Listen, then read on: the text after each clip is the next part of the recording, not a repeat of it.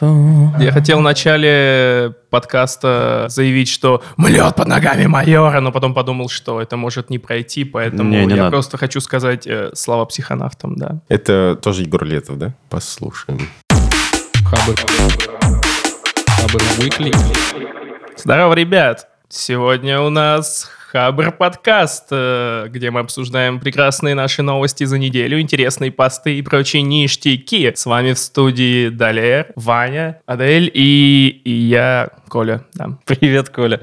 Похлопаем. Здравствуйте, Здорово, Коля. ребята! Давайте же начнем что-нибудь обсуждать. А что обсуждать? Мне кажется, самая главная топовая новость это айфончики, айпадики и часики. И чё? Смотрели ли вы презентажечку? Я потом посмотрел. Новости читал наши? Выдержки. Молодец, Новости читал, молодец. конечно. Мы старались. Короче, э, Apple представила 11 iPhone. Есть базовая модель, есть модель под названием Pro, в связи с чем у меня есть вопросики. Есть, конечно же, Pro Max. Это большая модель с диагональю 6 с чем-то там дюймов. Показали бюджетный iPadик, который типа нацелен на студентов. И к нему подходит стилус от прошки. Вот, и стоит он при этом 27 ну, 28 тысяч, короче. Вот, и показали пятое поколение часиков. У них теперь всегда горит экран. То есть, когда ты руку опускаешь вниз, он не гаснет, а сильно затухает, и там обновление картинки снижается до 1 Гц. Такая инфа. Вот, насчет приставочки Pro. Если вы такую приставочку видите, э, кажется ли вам, что это профессиональный продукт? Не, мне кажется, что он... Мне кажется, что приставка Pro это просто, типа, здесь мощнее железо. э, В принципе, эта хрень дороже, но ты проживешь без нее, наверное. По-моему, Xiaomi были тоже продукты с э, постфиксом Pro и еще у каких-то китайцев, так что, ну, Pro и Pro. Обычно мне хватает непрошлой версии чего-то. Но, дай уточню, ты же интересуешься этим в связи с тем, что это первый телефон от Apple с приставкой Pro в названии. Да. И ты думаешь, что, ну, раз у них есть там MacBook Pro, там iMac Pro, iPad Pro. iPad Pro, да, то и iPhone Pro станет чем-то, ну, типа, особенным. Ну, по логике вещей так должно быть. Но вот так ли это, я не уверен. Я тоже не уверен. Важно ли вам название любых продуктов? Вам важно вс- все составляющие? И вы ориентируетесь именно как-то на название, а не, собственно, сам продукт? Я ориентируюсь на цену чаще всего. А, хитренький. Ну, я на самом деле считаю, что это плохая тенденция, потому что MacBook Pro Max Super э, Ultra 3000 XL, э, это, мне кажется, только усложняет восприятие продукта.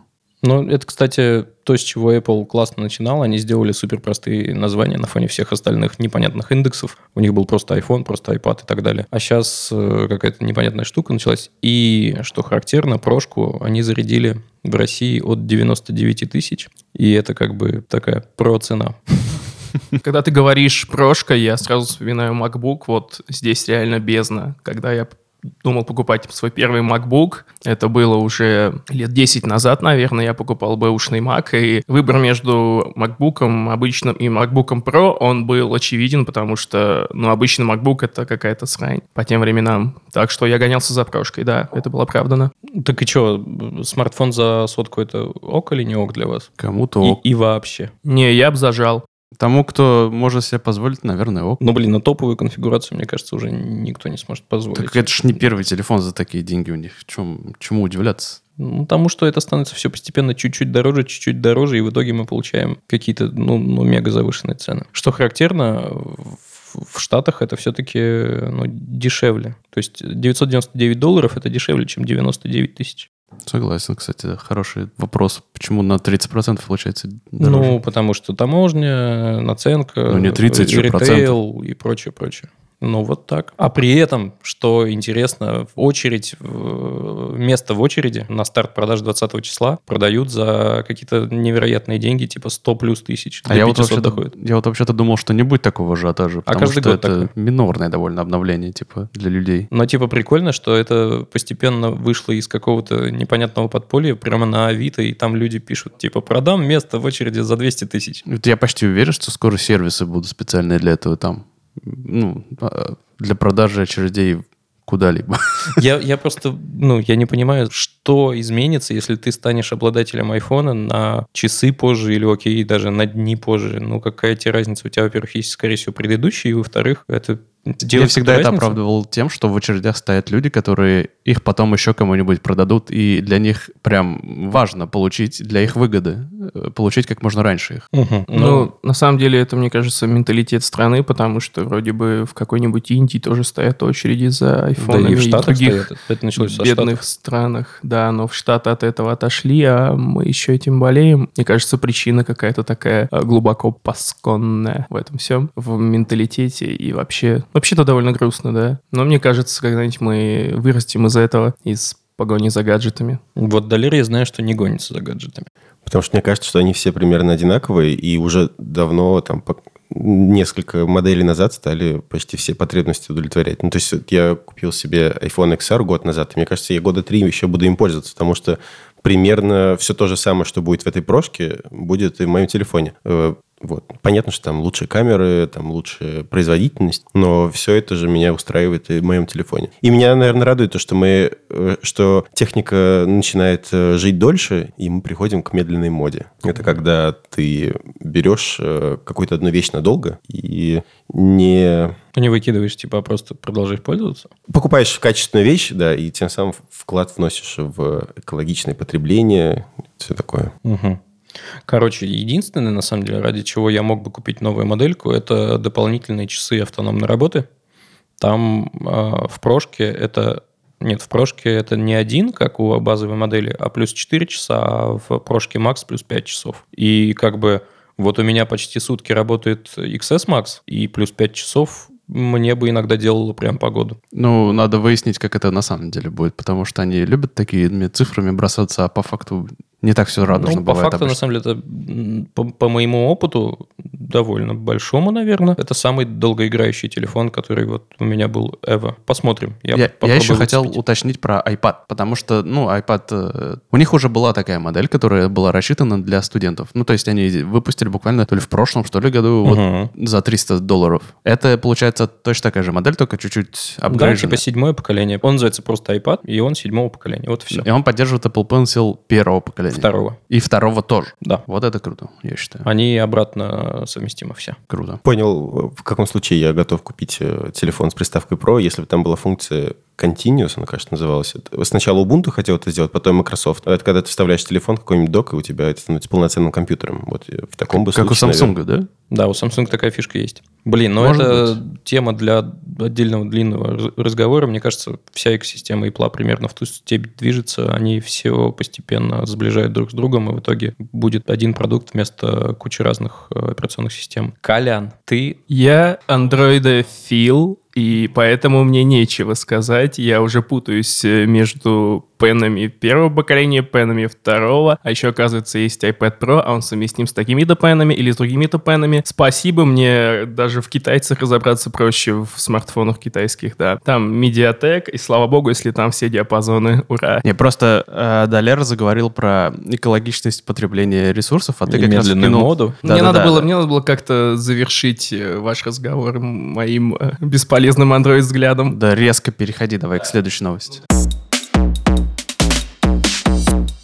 Ну так вот, про медленную моду. Наперекор вот этим вот всем обновлениям ежегодным э, компания, не помню, как она называется, называется выпустила... Fairphone. По-моему, Так и называется, классно. Компания Fairphone выпустила э, смартфон, который называется Fairphone. Fairphone. Тут была специальная пауза, вы меня прервали зачем-то. Идиотская пауза. Да.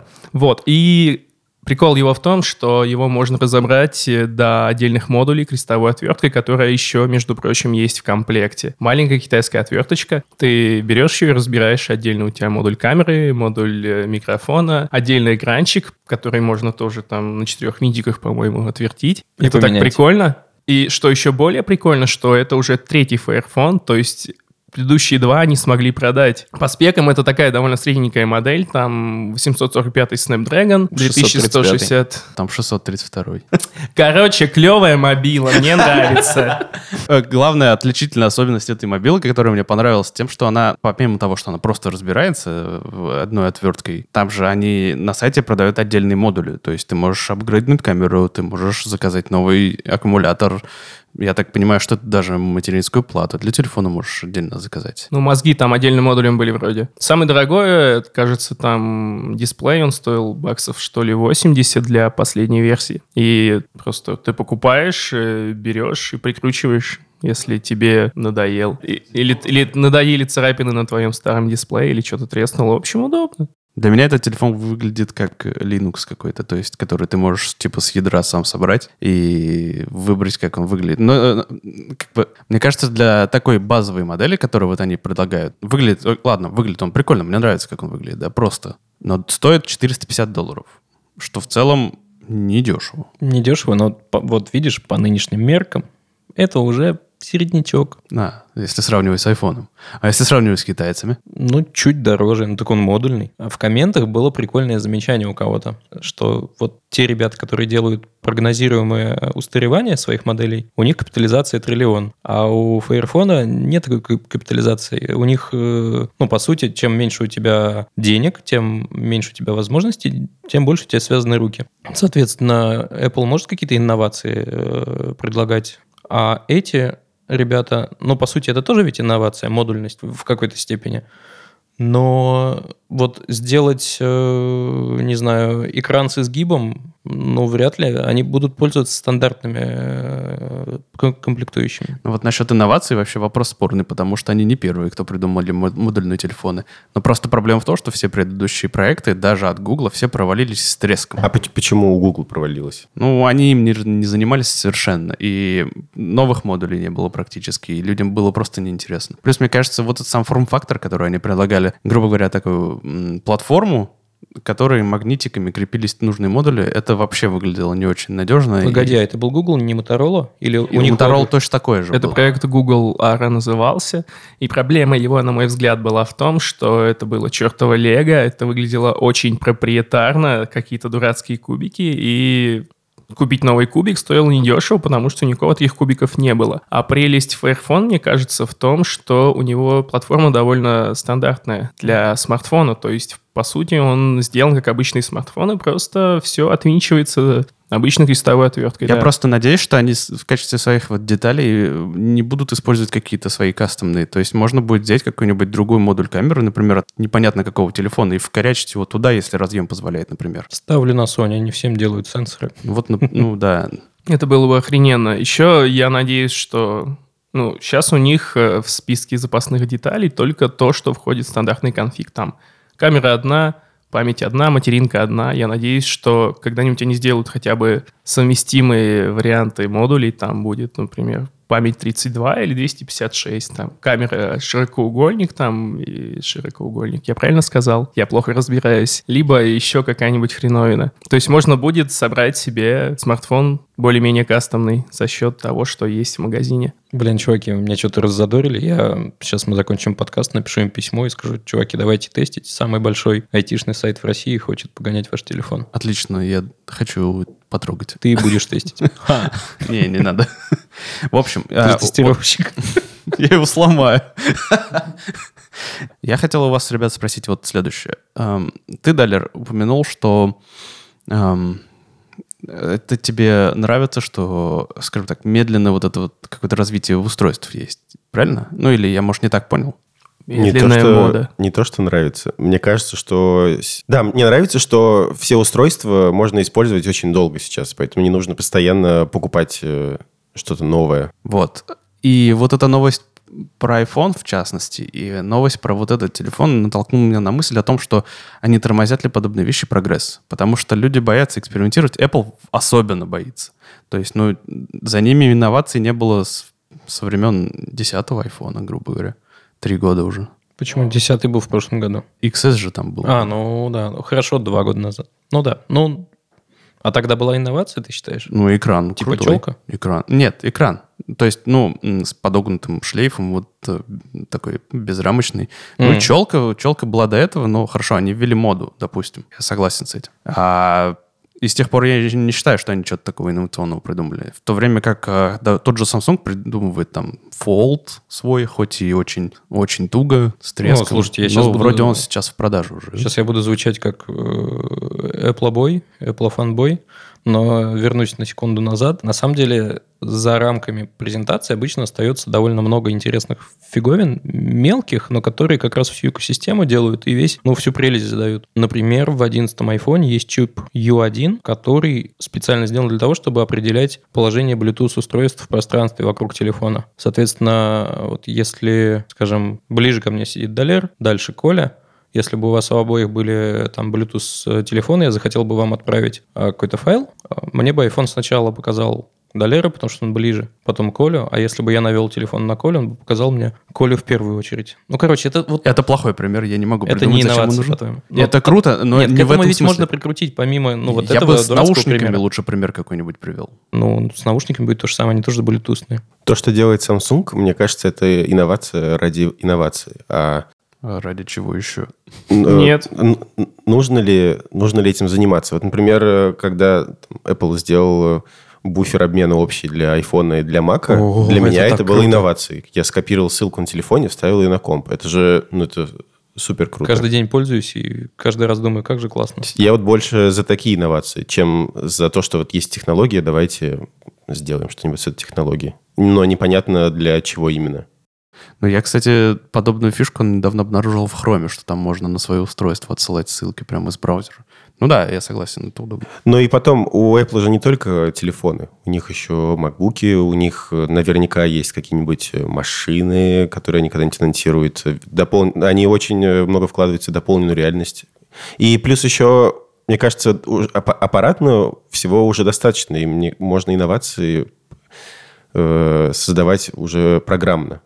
И там, по-моему, задел А по большой. поводу Samsung есть ремарочка. А, главное помнить, что Samsung это не только их мобильное подразделение, а это просто невероятных э, размеров, объемов и прибыльности гигантской корпорации, у которой есть химическая промышленность. Они, короче, всю Южную Корею, они и LG. Э, Вот это Samsung LG. Это вся Южная Корея, по сути, технологическая. Вот. И, соответственно, какие есть у них наработки в других подразделениях, они внедряют во все остальные. Вот такой прикол. Так у- а, даже Apple у них экраны заказывает, насколько я помню, да? Ну, бывало разное. Бывало у LG заказывали, бывало у Samsung. По-разному бывает. Ну, У кого дешевле и кто может э, как бы обеспечить то, что они хотят. Окей, ну, может быть, тогда те инновации, которые сейчас э, предоставляет Apple, я как человек со стороны, не пользующийся им- их продуктами очень уж активно, наверное, для меня складывается впечатление, что ничего такого нового они не придумывают. Ну, окей. Вот э, я, не опять же, будь- тоже Не постараюсь... будете меня переубеждать, да? Не- а зачем? Мне кажется, что это еще влияние медиа, потому что они обращают на это внимание, на то, что Apple не выпустил что-то новое, значит, у них нет инноваций. Хотя на самом деле Apple выпускает тут еще какие-то такие мелочи, на которые просто не зацикливается э, взгляд. Хотя, ну, и не объясняется польза вот этих вот Ну мелких да. нововведений. В чем Но, инновационность? кстати, как показывает практика, даже вот после всего этого дружного воя, что Apple уже не тот, нет инноваций, ничего, никакой революции, все дружно идут, покупают э, смартфоны и новые продукты, а капитализация увеличивается. Но просто интересно каждый раз за этим наблюдать. Вот в этот раз я тоже посмотрю, и потом к вам приду и спрошу, а, или скажу, был неправ. Ну, Может быть, единственный, такое. короче, позитивный момент из этого анонса Apple я увидел только, что на iPhone XR понизили стоимость, и он станет еще более продаваемым. Да, это тоже прикольно. А он очень хорош. А он самый продаваемый, как они любят хвастаться. Самый продаваемый iPhone. Ну, для меня главная новость, если уж вы закончили со своими железками, которые, в принципе, у всех одинаковые, самая классная новость для меня, что они запускают игровой сервис мобильный Apple Arcade, который стоить будет всего 5 бачей в месяц, и ты получаешь э, кучу всяких клевых игрушек. Причем 200 рублей в России и сразу семейная подписка.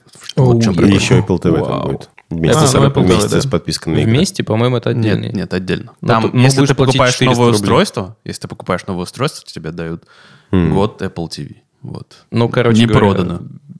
В любом случае, это довольно дешево. Даже на фоне Netflix я плачу 9 баксов в месяц, кажется. Ну, это семейная подписка тоже, там четырех человек можно подписать. да, да, да, да, да, да. На 4 устройства. А, И, может быть, даже не только устройства. Там точно можно добавить детей, но в целом у тебя есть 4 устройства, которые ты можешь отдать кому угодно, по сути. мгм. вот. Ты будешь играть в мобильные игры, Коль? Ну, смотри, я сначала подумал, что это все полное фуфло, и мобильные игры всегда были отстоем для меня, и я думал, что и сейчас не буду ни во что играть, но вчера я посмотрел на свой Nintendo Switch, который я, кстати, включил два раза с Нового года. О, ты молодец. Да, э, посмотрел на диск с э, Pokemon Go для свеча, даже включил Pokemon Go для свеча и подумал, что, ну, знаете, наверное, в Apple Arcade э, особо хуже не будет, чем вот это вот то, что я вижу у себя на экране свеча за 30 тысяч рублей. Да, пожалуй. Так что мы посмотрим. Я очень надеюсь, что Apple удастся как-то привлечь, возможно, Nintendo, потому что у нее офигенный опыт разработки вот таких вот нетребовательных, но очень классных игрушек. Да, это был бы просто супер союз. Короче, в ноябре заходи в гости, у меня есть Apple TV, геймпады и погоняем в аркады. Да, да, да, надо прочекать, что там, что там. На самом деле, а, маленькое отступление. Мобильные игры, ну, я сказал, что я привык считать их отстоем, но в моей жизни был момент, когда я офигел с того, как все шагнуло далеко вперед. Где-то уже лет, наверное, когда, ну, в общем, времена выхода первого iPad, я пришел к другу ставить туда Cyanogen мод, потому что, потому что я тогда ковырялся с PSP, а друг не умел ничего такого делать, вот. И я скачал игру Dead Space, и я офигел с того, что это, типа, трехмерный э, экшен, э, прямо вот на экране планшета. Он выглядел так классно, и, ну, Мобильные игры в моих глазах выросли очень сильно за счет именно вот тепла. Это был, по-моему, эксклюзив как раз на iPad. И я надеюсь, что они сейчас тоже вот сделают рывок и изменят мое мнение о рынке. Дай-то бог. Да, главное, чтобы они не развивали фри-то-плей. Слушайте, мы такие все что-то про инновации, про инновации трем. У нас же есть новостюха про чувака, который подумал, а в задницу вашей инновации я поеду в деревню. Ну зачем? Он начал насаждать инновации просто. Он там все очень хорошо устроил, да. Да, не в цивилизации. Инновации не в цивилизации. Ну хорошо, ладно. Георгий Новик, чувак из Беларуси, в какой-то момент, он программист, в какой-то момент решил, а что такого, я же удаленно работаю в основном, хочу ближе к земле. Ну, и надо поехал... ответить, что он родом из деревни. Ну да, он родом из села тоже ему как бы нравится возиться с лошадьми и в целом, ну, вероятно, быть ближе к природе в буквальном смысле. И вот он поехал, выкупил сначала один участок в какой-то такой увядающей деревне, а потом, видимо, на какой-то борде вывесил объяву, что вот такие классные ребята а, программисты живут в деревне, тут классно, приезжайте другие. И стали приезжать. Да, он говорит, что у него там пять семей, что ли, уже рядом. Да, у них закончилась первая деревня, и, они стали, э, хотел сказать, захватывать. Ну ладно, давай ну, так. по сути. Захватывать вторую, которая рядышком. Соседнюю вот. шестиугольную ячейку стали захватывать, они как цивилизации. Лимит населения превышен. Нужно построить зигкурат. Да. Здесь есть руда. Не тянет ли вас к земле?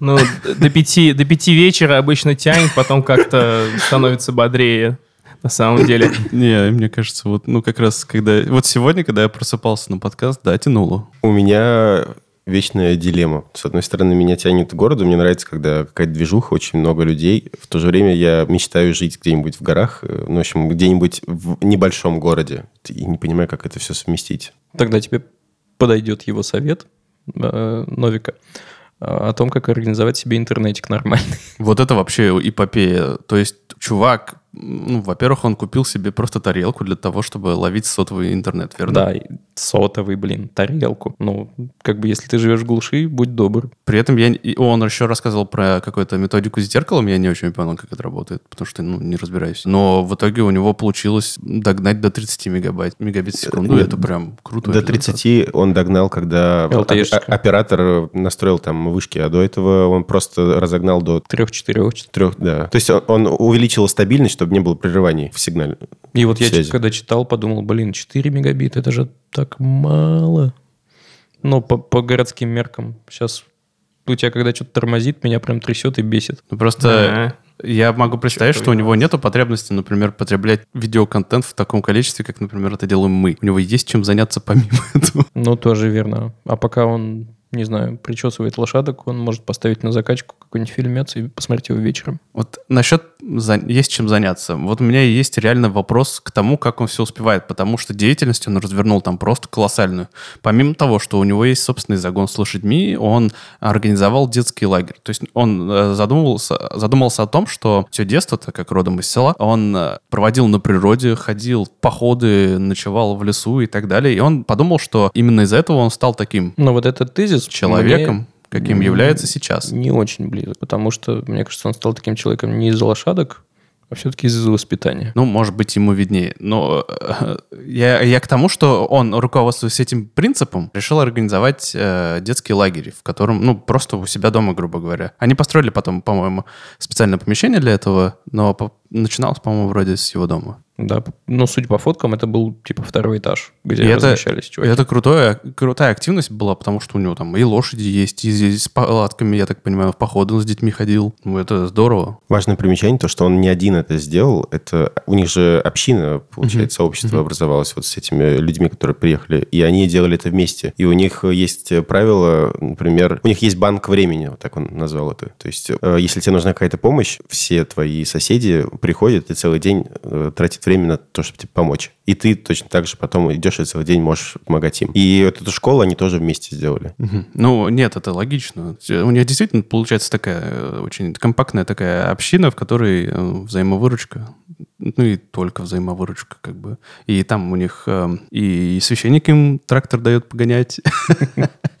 Не, это выглядит как бы очень уютно. Меня э, волнует вот какой вопрос. Для меня офис — это такая организующая штука, ну типа рамка, в которую я себя почти ежедневно ставлю, и мне, мне в ней комфортно, мне в ней все понятно. И главное, у меня там все настроено, все очень четко и мало переменных, скажем так. А там ты на полном самообеспечении с одной стороны, и два, тебе нужно самому следить за приоритизацией, наверное. Вот, не, не знаю, у тебя случилось что-то с лошадками, а ты сейчас что-то деплоишь. Что тебе делать? Спасать лошадку или продолжать?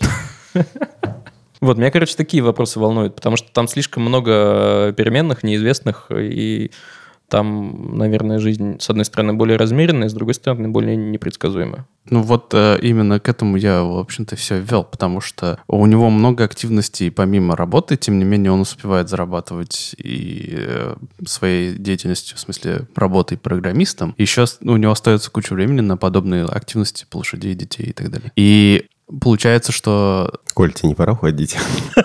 Во сколько у меня летучка-то, блин, так хорошо сидим? Без 20.10. Сейчас. Летучка в 10.30. Твой личный ежедневник доллар Спасибо. Э, Ладно, ребят, давайте договорим немножко. Я еще могу посвятить несколько минут этой прекрасной теме. Вот, да, дай я закончу тогда мысль.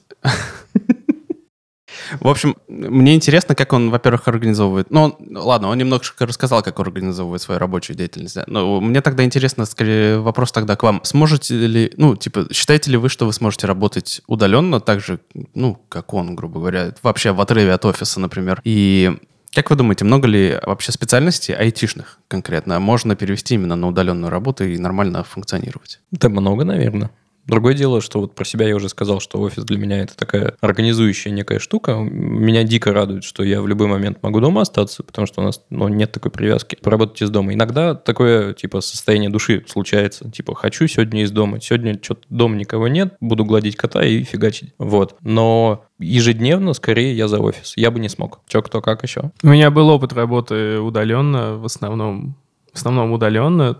У меня был комп в офисе, это было тоже довольно давно. Я мог приезжать, садиться за комп, он был мощненький, потому что я тестил всякие игровые девайсы. А э, у меня дома был ноут скромненький, то есть, ну, было просто прикольно приезжать в офис сначала, что-то в что-то поиграть, потестить. И потом я понял, что даже учитывая дорогу до офиса, которая у меня туда-обратно занимала часа три, я все равно делал в офисе больше, чем дома. Да. Хотя дома я тоже нормально работал, в принципе. Но вот если себя поставить на место этого чувака, там просыпаешься в 4 утра, у тебя удои какие-то, потом там надо э, насыпать курочкам проса, а курочки разбежались к соседям, и ты такой, а, блин, там меня деплой, деплой скоро. Ну, это капец, это капец. Я бы не смог вот одновременно поддерживать то и другое. Может, у них там патриархат, и у него э, есть какая-нибудь э, жена, Матрона, которая, ну, все это делает, э, берется за это все, а он спокойно э, деплоит. Интересен этот уклад. Мне кажется, мне кажется, без распределения ролей вот такого вот э, более-менее традиционного сложно нормально в это все вкладываться, потому что человек нифига немного задачен. Если, если у него там э, свинья поросилась, э, а вместе с этим надо э, ревьюить, ревьюить какую-то фигню, ну, сложно разорваться на самом деле. Это сейчас фанфик на его статью, Коля.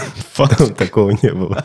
Сорян, я, я плохо читал. У Зато тебя могла фантазия. Зато могла лошадь жеребиться. У меня, у меня в голове вообще крутится, пока вы говорите, песня Кровостока на эту тему. Там- Череповец? Там, есть, там есть строчка, чем, по-моему, чем ты ближе к земле, тем ближе к тебе черви. Не, не будем это вставлять в подкаст. Депрессуха. Ребят, знаете, у меня тут скоро летучка, а еще у меня тут есть шанс успеть на завтрак в Макдональдс, так что, пожалуй, я скажу вам чао. Ну, пока. Пока, да. Покасики. Пока, Коля. Я понимаю твою проблему, то, что здесь очень много в городе внешних факторов, которые помогают тебе организоваться. Когда ты переезжаешь в деревню, ты там сам один на один со своим э, умением вот распланировать все, то есть тебе нужно волю прикладывать к этому. Но в его случае, мне кажется, он э, частично себе помогает тем, что создал сообщество, и оно, вот, мне кажется, вне- таким работает, вот, внешним влиянием помогает ему организоваться.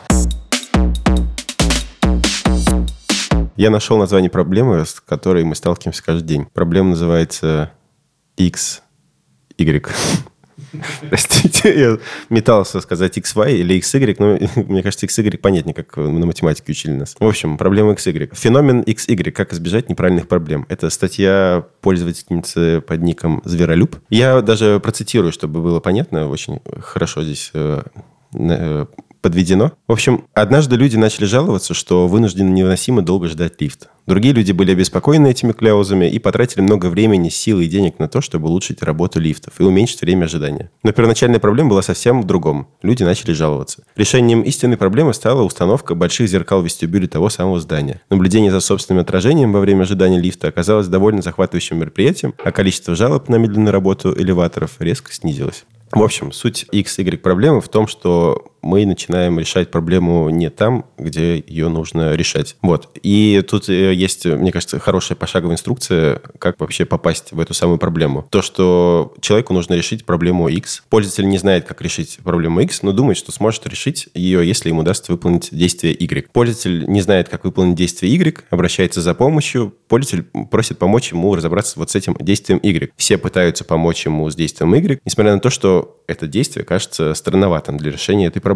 И спустя много-много итераций и упущенного времени выясняется, что на самом деле нужно было решить проблему X. И, в общем, э, действие Y никак не помогает решить проблему X. Все потом сокрушаются, что потратили время, не решили э, проблему. И, в общем, вот как-то так. Ну, такая проблема есть. Я сам сталкивался, наверное, я был даже источником иногда таких проблем. Но мне кажется, я за собой стал это когда замечать, у меня начинает получаться отслеживать иногда и, и в других. Меня просят решить какую-то странную проблему, и я всегда спрашиваю, тебе это зачем? И часто выясняется, что можно вот это не делать, а сделать что-то проще или к чему душа лежит больше, и такие проблемы решить коренную, а не следствие. А какая у вас была самая топовая история, когда либо вы были заказчиком, либо вы решали, к вам пришли с проблемой этой? Я паузу беру, я буду думать. Фига ты хитрый. Да. Я не работал с заказчиками. Ну, в смысле, лично. А вот у тестировщиков нет такой проблемы? Мне кажется, у разработчиков часто они случаются. Когда приходит клиент и просит подвинуть кнопку, например, поменять цвет. Ну, это не, не, не моя задача. Ну, я, ну, я представляю, что такое происходит довольно часто. То есть человеку нужно, чтобы, скажем так, на его кнопку чаще тыкали, грубо говоря, ну, исходный корень проблемы. И он думает, что если ее подвинуть, например, то якобы кликать на нее станут чаще. А если подумать хорошенько, то, может быть, там не в положении и месте дело, а там в цвете. То есть, ну, это было бы логично, скажем так. Проблема именно в том, что люди не могут часто э, поставить внятные какое-то вот э, техзадание. И, ну, ну, здесь уже было сказано, что они придум- пытаются додумать какое-то свое решение и развить его, и цепляются за это. И, и, соответственно, корень проблемы теряется. Я Вспомнил. Я вспомнил, во-первых, что я полтора года работал во внутренних коммуникациях, и у меня в компании были типа внутренние заказчики, например, администратор тренажерного зала компании. Он говорил, типа, давай делать больше объявлений там о такой секции, о такой секции, о такой секции, еще, еще, еще. А надо было, на самом деле, это была такая, типа, редакторско-дизайнерская, наверное, задача. Надо было сделать внятное расписание, просто потому что оно было совершенно непонятное, никто не мог вообще в нем разобраться. Сделали, и стало попроще. Вот. И это заняло, наверное, ну, одна задача по переформатированию календаря э, с расписанием заняла больше времени, но на длинной дистанции мне не пришлось делать вот эти многочисленные мелкие объявления. Вот, например, так. Но это не самое эфирическое, наверное, я просто вспомнил что-то такое, что-то подходящее.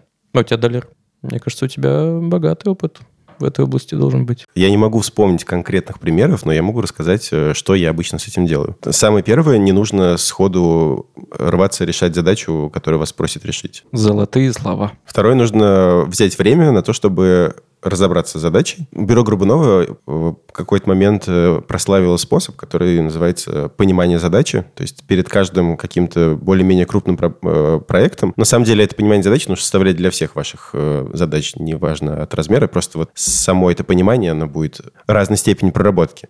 Нужно составить понимание задачи, в котором вы опишете все, что знаете о проблеме. Кому и зачем это нужно, какую проблему вы хотите решать, что вы в итоге хотите получить, какие у вас есть ожидания. В общем, все-все. И в процессе э, выяснения, вы это делаете, естественно, не один, вы с уточняющим вопросом обращаетесь к заказчику, вы постепенно докопаетесь до сути э, проблемы.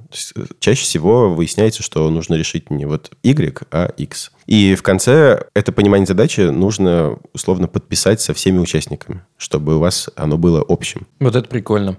Декларация э, – это всегда очень классно. Все проговорить и по полочкам разложить, и только тогда начинать работать – это прям мега здраво. Ну и, и в статье самой еще э, хорошая инструкция дана, как не вляпаться и помочь другим. Вот она будет в описании, почитайте. Да, ну, видимо, на этом мы заканчиваем. Что-то мы и так сегодня долго. В чатике или в комментах расскажите нам, с какими такими проблемами X Y вы сталкивались и сталкиваетесь ли вообще? Задумывались ли вы об этом? Потому что я на самом деле не задумывался, но в какой-то момент стал пытаться решать Y. А когда ты ну, проблему обозначаешь, становится намного проще, когда ты понимаешь, что вот так это работает. Вот. Э, всем хороших выходных, а мы погнали работать и догонять Колю на летучке. Пока. Пока. Ставьте нашим подкастам лайки, классы, 5 звезд, оставляйте комментарий. Пока. Хабр. Хабр Weekly.